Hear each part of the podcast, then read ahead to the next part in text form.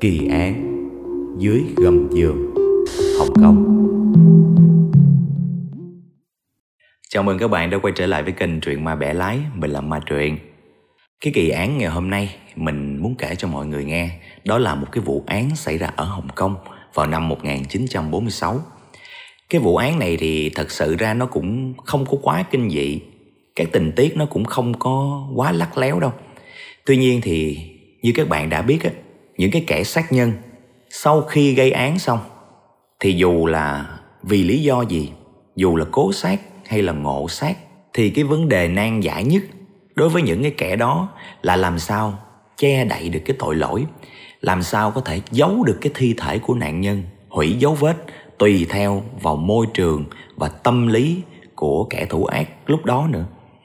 Ở trong nhiều cái kỳ án của mình đã từng kể trên kênh thì có kẻ đã chọn cách sử dụng axit và các hóa chất khác như trong kỳ án hủy thi, hay là quấn xác vào trong chăn, trong mền, rồi bỏ vào trong tủ, giống như trong cái kỳ án của Mã Gia Tước ở Đại học Vân Nam, Trung Quốc hay là quấn ở trong nhiều cái lớp bọc nhựa, rồi kèm theo là rắc những cái lớp than hoạt tính lên trong vụ án Ngô Tạ Vũ giết mẹ ruột. Nói chung nhiều lắm đúng không các bạn? Các bạn có thể xem lại những cái video đó còn cái vụ án ngày hôm nay mình sắp kể cho các bạn nghe. Nó là một cái vụ án được coi là đầu tiên ở Hồng Kông Mà kẻ thủ ác đã dùng cái biện pháp là lắp xi măng Dùng xi măng để giấu xác các bạn Để che đậy cái tội lỗi của hắn. Ok, không để các bạn đợi lâu nữa Chúng ta sẽ bắt đầu đi vào chi tiết của vụ án này nhé. Cái vụ án này xảy ra vào năm 1946 Cái thời điểm này là nó vừa mới trải qua sau 3 năm mà Hồng Kông bị Nhật chiếm đóng đó các bạn. Thì Hồng Kông bắt đầu thoát khỏi cái thống trị của Nhật Bản, bắt đầu gọi là mở cửa và phát triển lên dần dần. Ở đây nó có một cái khách sạn tên là Hải Đông, nằm ở gần biển, ở trong cái quận trung tâm ngay ngã ba đường của đường Jubilee luôn. Là một cái khách sạn tương đối là nổi tiếng đối với du khách ở Hồng Kông và Macau các bạn. Tuy nhiên thì ở cái thời điểm đó sau khi cái vụ án này nó xảy ra đó khi mà các thông tin của vụ án nó đăng tràn lan ở trên các mặt báo, thì khách sạn này bắt đầu vắng khách đi từ từ. Dù trước đó rất là nổi tiếng. Đã vậy, sau đó còn có những cái lời đồn đãi truyền miệng, được cho là của nhân viên khách sạn. Họ kể lại rằng, tại khách sạn này sau đó, ban đêm, người ta hay nghe những cái tiếng khóc của một người phụ nữ rồi thỉnh thoảng nghe cái tiếng ọ ẹ. Rất là kinh dị giống như là một người đang bị bóp cổ vậy đó. Ngoài ra họ còn đồn rằng cái nguồn nước ở đây không biết như thế nào mà xử lý cỡ nào thì cứ cứ một khoảng thời gian thì khi mở dòi nước ra thì cái dòi nước đó, người ta cảm giác cái mùi nó bị tanh tanh các bạn. Người ta đồn là ở cái khách sạn này có ma mà ma đó chính là cái nạn nhân bị giết chết tại khách sạn này các bạn. Và chính vì những cái điều đó mà cái khách sạn sau này gọi là ế nhệ luôn. Khỏi có khách nào dám tới luôn các bạn. Thành ra cuối cùng nó cũng bị phá sản. Và mãi đến sau này, sau nhiều lần mua đi bán lại các thứ, thì cái khách sạn này nó đã được đập bỏ hoàn toàn. Bây giờ thì xây thành một cái trung tâm thương mại rồi hồi đó thì cái khách sạn này, nó có 4 tầng. Ở trên nóc của cái tầng thượng hay còn gọi là tầng 5 á, nó có một cái phòng nhỏ, khoảng 60 thước vuông thôi.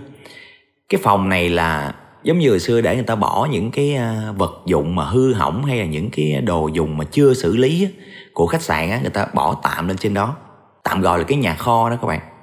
Nhưng mà sau này á, thì à, nó đã được cải tạo lại, làm thành một cái phòng cho hai vợ chồng tên là Trần Quang Bảo và Lý Hải Vân. Trần Quang Bảo là bảo vệ của cái khách sạn này và được ông chủ khách sạn cho ở trên cái phòng kho đó để à, vừa làm chỗ ở vừa là làm việc tại đây luôn. Câu chuyện nó xảy ra vào ngày 27 tháng 4 năm 1946 thì có một vị khách họ Hoàng. Ông ta đã đặt cái khách sạn này và được bố trí tại cái căn phòng số 410 khi mà ông ta lên nhận phòng á thì cái phòng này mặc dù á là nó đã được dọn dẹp sạch sẽ rồi. Tươm tất xếp ngăn nắp rồi các thứ nhưng mà khi ông mới bước vô trong đó thì cái ông khách họ hoàng này ông thấy nó có cái mùi gì đó nó nó ngai ngái nó kỳ kỳ vậy các bạn. Nhưng mà thôi thì ổng cũng không có để ý lắm ổng cũng không có quan tâm tại ở cũng có một đêm à, sau nguyên một ngày ổng đi làm rất là nhiều việc của ổng ổng mệt mỏi rồi. Thì ổng đến cái khách sạn này lúc đó là cũng tầm bảy tám giờ tối ổng cũng mệt. Ổng cũng nghĩ là ok bữa đêm vậy thôi ngày mai cũng đi cho nên ổng không quan tâm cái mùi lắm. Nhưng mà đến cái lúc mà 9 giờ tối các bạn thì ổng đang nằm ngủ. Thì tự nhiên giống như trên mặt ổng ngửa lên trần nhà này, có cái giọt gì chứ nhiễu nhiễu vô mặt ổng các bạn. Nó làm cho ổng bị giật mình tỉnh giấc các bạn thì theo thói quen ông sẽ lấy cái tay ông sẽ quẹt cái chỗ mà cái cái giọt nước đó, nó nhiễu vô. Thì lúc mà ông quẹt vô một cái thì ông mới bật đèn lên. Thì ông nhìn cái màu của nó cái màu nước mà nó rớt trên mặt ổng á nó có cái màu nâu nâu mà sẫm sẫm màu màu xỉn xỉn đó các bạn.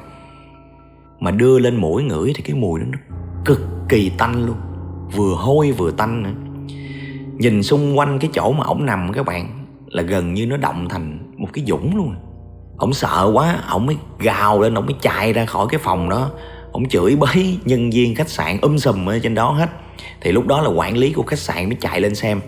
Thì quả thật là khi vô cái phòng của ổng á, là một mảng giường cái chỗ ổng nằm á, là đã bị nhuộm cái màu nâu nâu sẫm sẫm đó rồi. Thì nhìn ngược lên trên cái trần nhà, thì đúng là nó nhiễu từ trên trần nhà các bạn. Nó nhiễu tỏn tỏn tỏn xuống vậy đó. Mà nó cứ nâu nâu, sẫm sẫm, màu mà mùi thì cực kỳ là hôi tanh. Thấy là có chuyện rồi.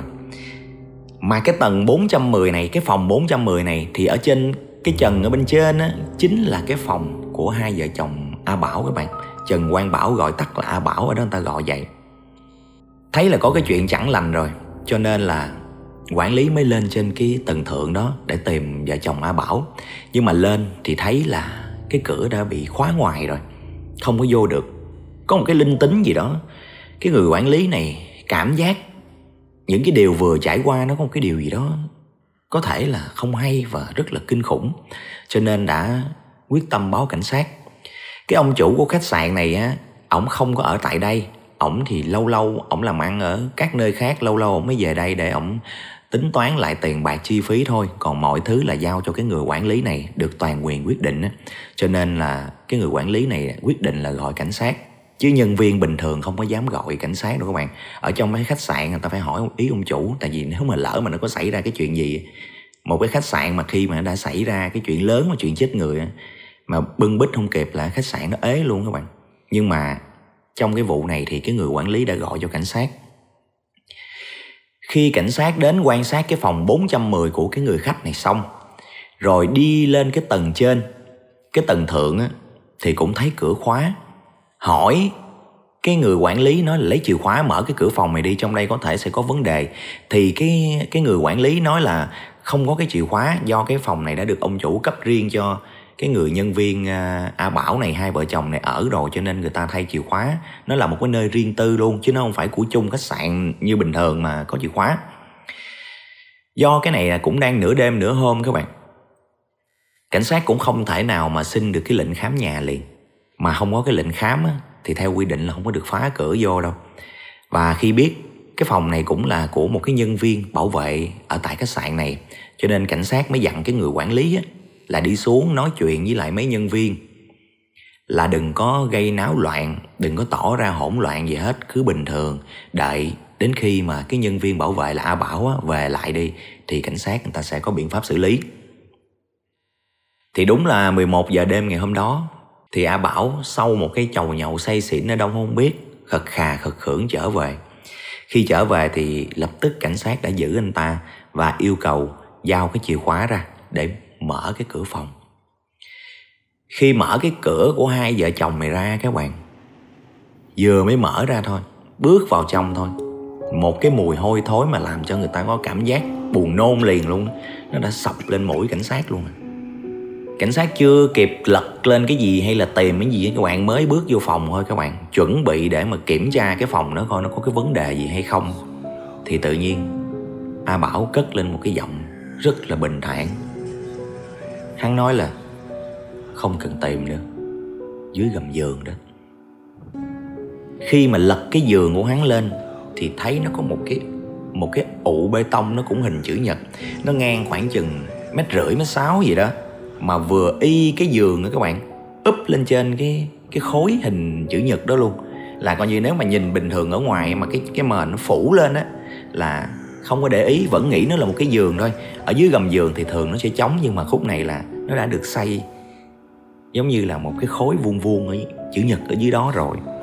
Thì khi cảnh sát đào ra, đục đục nó ra chứ, đục cái đó ra, thì đục qua cái lớp phía trên thôi, thì đã nhìn thấy một cái thi thể nữ nằm ở trong đó các bạn. Và cái thi thể này nó đã bị trương phình lên, da dẻ nó bị nứt ra các bạn gần như là thối rữa hết rồi. Do cái thời tiết ở cái thời điểm đó, thời điểm đó nó cũng nóng á các bạn. Không khí nóng nực làm cho cái cơ thể nó phân hủy ra rất là ghê. Và nó đã nhiễu thành cái dũng nước ở bên trong cái, gọi là, cái hòm tự chế, hòm bê tông tự chế đó. Và cái nước mà nhiễu xuống dưới cái phòng 410 của ông khách họ Hoàng á, chính là cái nước của cái xác chết này nó chảy ra các bạn. Ghê vậy các bạn và người ta đã xác định được cái thi thể này chính là vợ của A Bảo tên là Lý Hải Vân năm đó cô ta 31 tuổi. Tại cơ quan điều tra thì A Bảo đã thú nhận tất cả các uh, tội lỗi của mình. Tuy nhiên cái lý do mà hắn khai là khi cảnh sát hỏi là tại sao hắn giết cô ta thì hắn trả lời đơn giản rằng cô ta bệnh tật nhiều quá tôi lo không nổi cho cô ta cho nên tôi giết cô ta. À đâu một cái lý do mà nghe qua tưởng chừng như nói đùa đúng không các bạn? Nhưng mà đó là lý do của hắn. Cái xuất xứ của hai cái vợ chồng này là như thế nào? A Bảo á, năm đó là 37 tuổi Tên thật á, đầy đủ là Trần Quang Bảo. Hồi xưa cái gia đình của Trần Quang Bảo Mình gọi A Bảo cho nó ngắn nha Là ở bên Trung Quốc á, chứ không phải ở bên Hồng Kông. Thời điểm đó thì gia đình của anh ta cũng tương đối là khá giả. Không quá giàu có nhưng mà là khá giả đó các bạn Cũng là ừ, dân buôn bán đồ. Thì à, A Bảo là con độc nhất ở trong nhà Giống như con cầu con khẩn á, Được gia đình cưng từ nhỏ. Lớn lên thì cũng đi học như người ta các thứ Nhưng mà có vẻ như ờ, do được bố mẹ cưng chiều quá ở trong một cái gia đình đội mình lên đầu các bạn. Thành ra là hắn ta không có ý chí tiến thủ chỉ biết hưởng thụ là chính ngay từ nhỏ thôi. Đến uh, lớn lớn một chút mới làm mai mối một cái người vợ cho hắn là không phải cái ờ, cô hải vân này đâu nha là một cái người vợ trước hải vân là người vợ sau. Thì cái người vợ trước đó chính là con của một người bạn làm ăn của cha của a bảo. Hai người mới kết thông gia với nhau nhưng mà cái tính của ờ, A Bảo thì nói chung nó cũng hơi người ta gọi là cục xúc đó các bạn. Tính tình thì cũng cái kiểu kiêu ngạo cục xúc ăn chơi từ nhỏ à, thích nhậu nhẹt rồi à, hay đụng tay đụng chân với vợ. Thì cái gia đình của người vợ thứ nhất của hắn cũng là gia đình tiểu thư mà. Cô ta đâu có chấp nhận và quyết định là ly dị với A Bảo. Thì khi cái xảy ra cái tan vỡ của hôn nhân của hai cái người này thì làm hai bên thông gia cũng có xích mích. Từ đó không có làm ăn chung nữa và không biết có phải ờ, vì không làm ăn chung được với gia đình bên kia hoặc là nó như thế nào đó mà càng ngày càng về sau á, thì cái gia đình của A Bảo làm ăn có vẻ như nó thất bại nó không có được như lúc trước nữa. Dần dần nó hơi ờ, sệ sệ xuống các bạn. Đến cái giai đoạn mà trước khi cha của A Bảo ông bệnh ông sắp chết thì ông mới ờ, lo cho cái thằng con trai này là nó không có vợ con gì hết thì một là không có người nối dõi hai là sợ không có ai chăm sóc cho nên mới nhờ một cái bà mai mối. Đi mai mối một người phụ nữ mà ổng dặn dò ổng cho bà ta rất là nhiều tiền là phải tìm một cái người con gái rất là à, hiền thục này nọ, dễ thương để cán đáng mà chăm sóc ừ, gia đình với chăm sóc cho A Bảo. Thì nhận cái lời đó thì bà Mai cũng tìm được một người.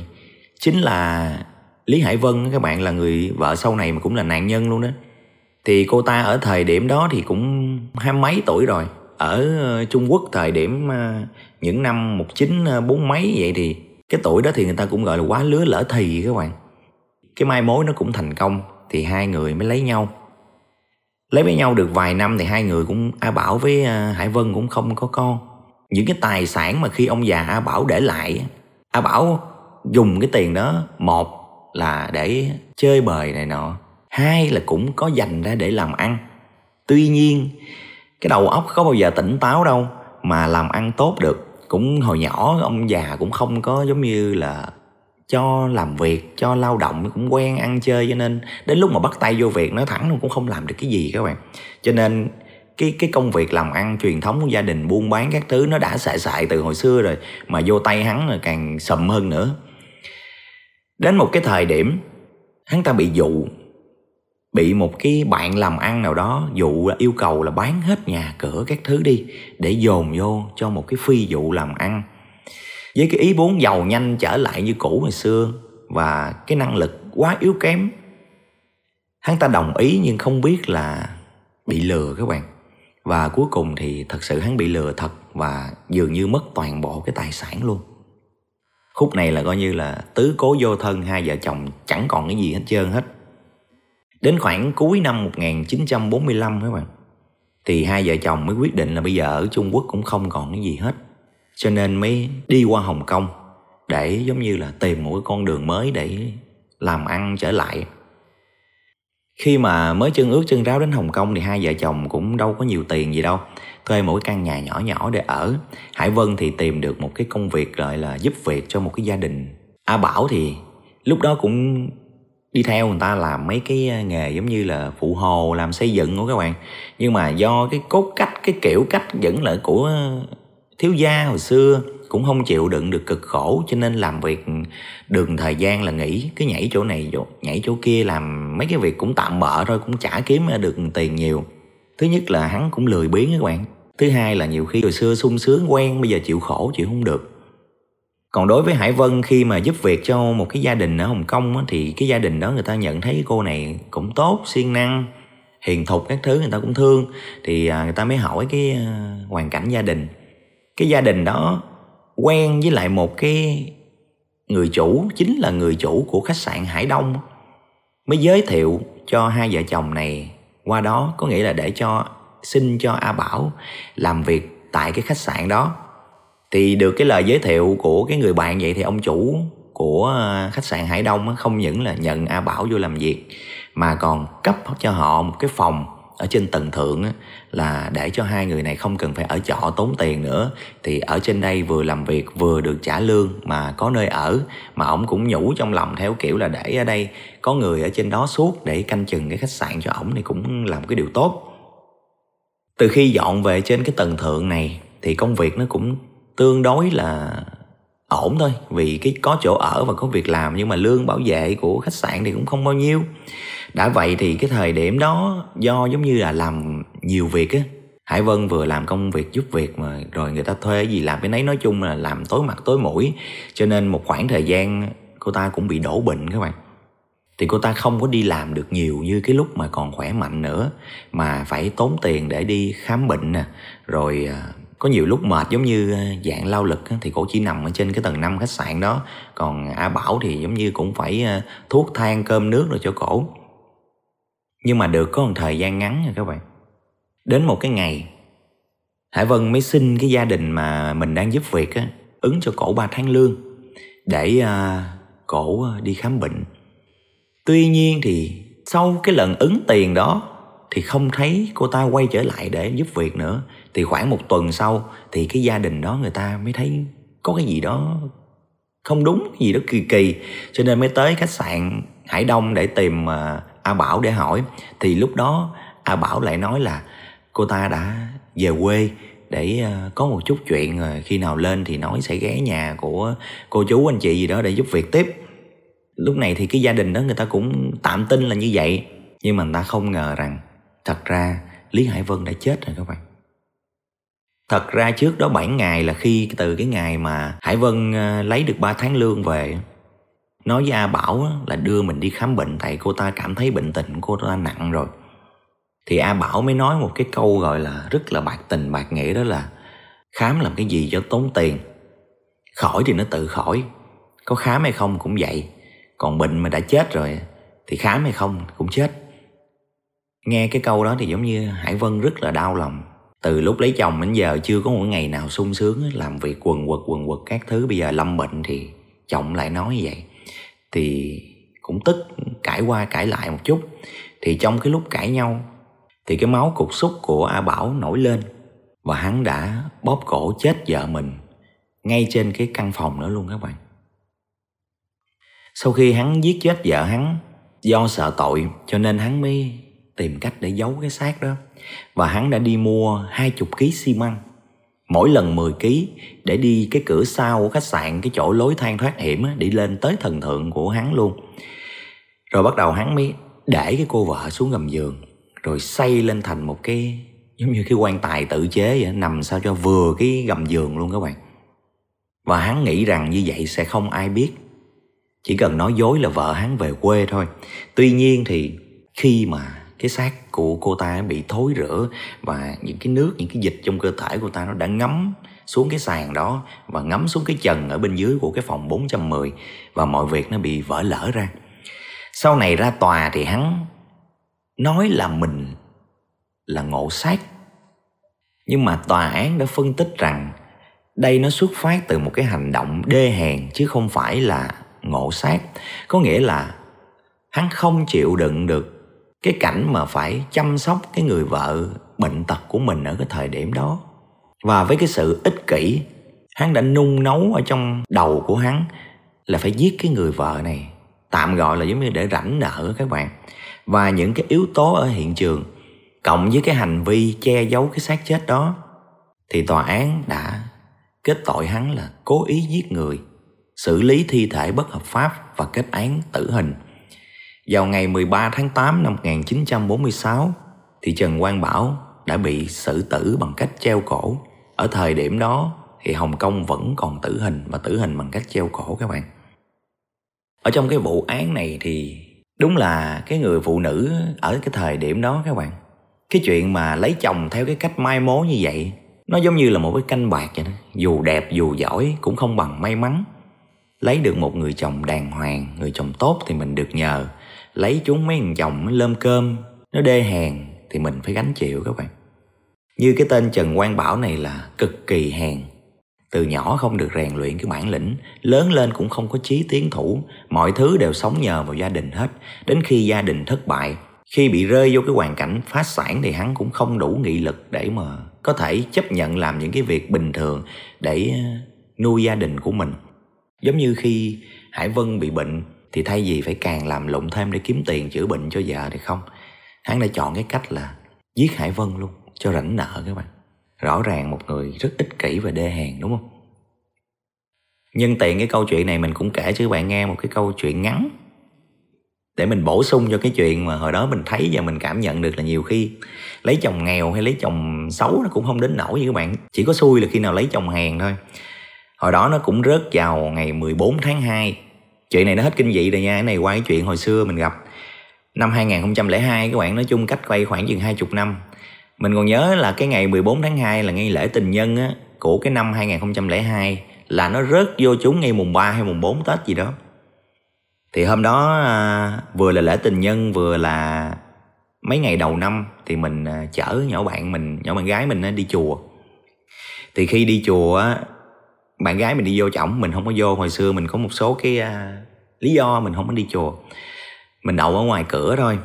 Cái chùa đó mình đi là cái chùa à, Việt Nam Quốc tự. Các bạn nó nằm ở cái đường à, 3 tháng 2 thì mình chở bạn gái mình đi cái cổng ở đường Lê Hồng Phong nối dài. Hai bên cổng nó có cái tường dài cái thời điểm đó người ta đi cũng đông lắm. Thì mình không có đi vô mình đứng ở ngoài. Dựng cái xe máy ở đó cái mình đứng núp vô cái tường. Ai nhiều người làm vậy lắm để che nắng nó đỡ nắng đó các bạn thì khi mình vô đó mình đứng ngay cái bờ tường của cái chùa đó thì mình thấy có một cái anh ảnh đứng ngay kế bên mình. Trước mặt ảnh các bạn là cái xe DD xe DD cũ mà không có cái bẩn luôn. Đã vậy đằng sau đuôi á, là một cái ba ga lớn. Để yên sau xe thì cái đó nhìn là biết để chở hàng hay chở thịt gì rồi. Mà nhìn cái anh đó anh ốm nhách rồi các bạn. Đen thui tù lùi. Nó lạ cái chỗ là cái cái xe DD ảnh dựng ở ngoài đó đó cái ba ga đằng sau á, cái ở trên anh phủ một cái áo khoác jean. Cái áo khoác đó thì à, hồi đó người ta cũng hay mặc để che nắng á. mà ảnh ngồi ở trong này. Ảnh ngồi ở trong này, ảnh ngồi xổm, tho lo, có một góc nhìn mắc cười. Đã vậy trong tay ôm theo cái bọc, giống như cái áo mưa vậy các bạn, cứ ôm, cứ ngắt áo mưa trời thì nắng, nóng nực từ khi ngồi vô ôm cái áo mưa. Mình hay có cái tật quan sát, mình thấy lạ lạ, mình hay nhìn nhìn với các bạn. Thì một lát sau thì có một cái người phụ nữ bước ra ra cái xe của ảnh mà cái tướng chị đó bự thiệt bự luôn đang mang cái bầu. Chà bá vậy nè các bạn chắc cũng ờ, sắp đến thời kỳ sinh hay gì đó. Thì ảnh vừa mới thấy cái chị ờ, đó chắc vợ ảnh đó vừa mới ra một cái khệ nệ khệ nệ giác cái bụng bầu ra một cái là ảnh đứng bật dậy các bạn. Cái à, ảnh rút cái áo ở trên cái ba ga ra ảnh mặc vô người. Ảnh mới để cái áo mưa nãy giờ ảnh ôm ảnh để lên trên cái ba ga đó ảnh lật lật ra thành mấy lớp cho nó phẳng phẳng bằng với lại cái ba ga. Rồi ảnh mới lấy cái hai sợi dây thun để ràng hàng á các bạn. Ràng kịch kịch vô một cái cho cái à, nó giữ được cái áo mưa trên cái ba ga đó. Thì cái lúc mà ảnh làm vậy ảnh bận cái áo à, cái áo gió à, quên cái áo khoác jean vô người ảnh. Thì à, cái chị đó mới nói là mới để nắng gì bận vô không nóng hả? Cái ảnh mới nói câu dễ thương các bạn. Ảnh kêu là thôi tôi nóng người vậy còn đỡ hơn để bà nóng đích nghe thấy cưng cưng rồi đúng không các bạn? Cái lúc mà cái chị đó chuẩn bị lên xe do bà có bầu bự quá mà cái xe ổng là xe ba ga bự gì để cái ba ga chở thịt sao nó bự vậy nữa. Cho nên là bà đâu có ngồi hai bên được đâu phải, bà phải ngồi một bên. Mà cho dù bà không có bầu bảo đảm bà cũng không ngồi hai bên được nữa tại vì cái ba ga nó quá lớn. Các bạn cứ tưởng tượng là cái ba ga nó quá lớn mà choàng hai cái chân qua ngồi á là tự nhiên cái tướng mình ngồi sao nó chàng hãng nhìn kỳ lắm không có ngồi được đâu thì bà phải ngồi một bên. Nhưng mà đã đặt cái ba ga chở thịt á, để chở hàng á, thì cái phột phải đôn lên một chút xíu. Không thôi nó cạ vô cái bánh đó các bạn biết không? Cho nên là nó hơi cao. Thế là ổng mới leo vô, ổng để, ổng mới leo lên cái yên xe ngồi mà ổng thấp thấp, ổng chưa có leo lên ngồi liền. Cái ổng mới nghiêng cái xe qua, cho bà nhón cái đít, bà bà ngồi một bên lên. Cái lúc bà vừa mới đặt cái mông bà lên, cái giống ổng gồng cứng ngắc vậy các bạn gồng cái hai cái tay lái xe giống như là để dùng hết sức cũng cũng gặt qua một cái, cũng nhẹ nhàng lắm, gặt qua một cái là bà cố định trên xe. Rồi ông mới nhón lên cái xe, ông ngồi ông đập máy, ông chuẩn bị đi.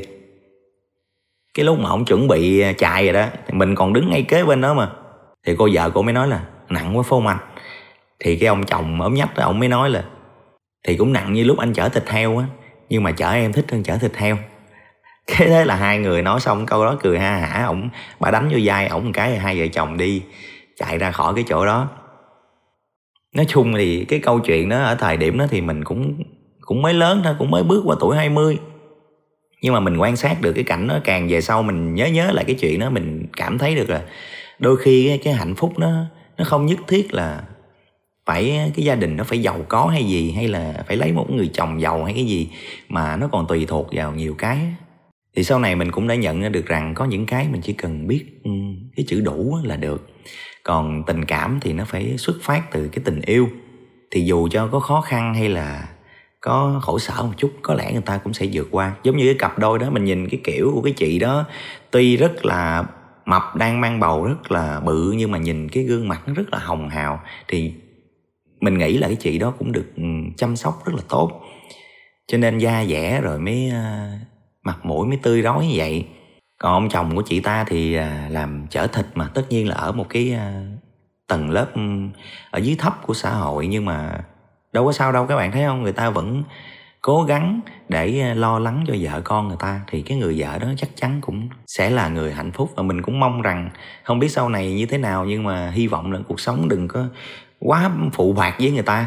Thì những cặp đôi giống như vậy người ta sẽ vẫn tiếp tục sẽ được cái hạnh phúc đó chứ ờ, không phải là cứ lấy chồng giàu mà tốt đâu các bạn. Nhiều khi chồng giàu mà giàu cha mẹ để lại, mình không biết làm ăn, nó cũng phá banh hết à.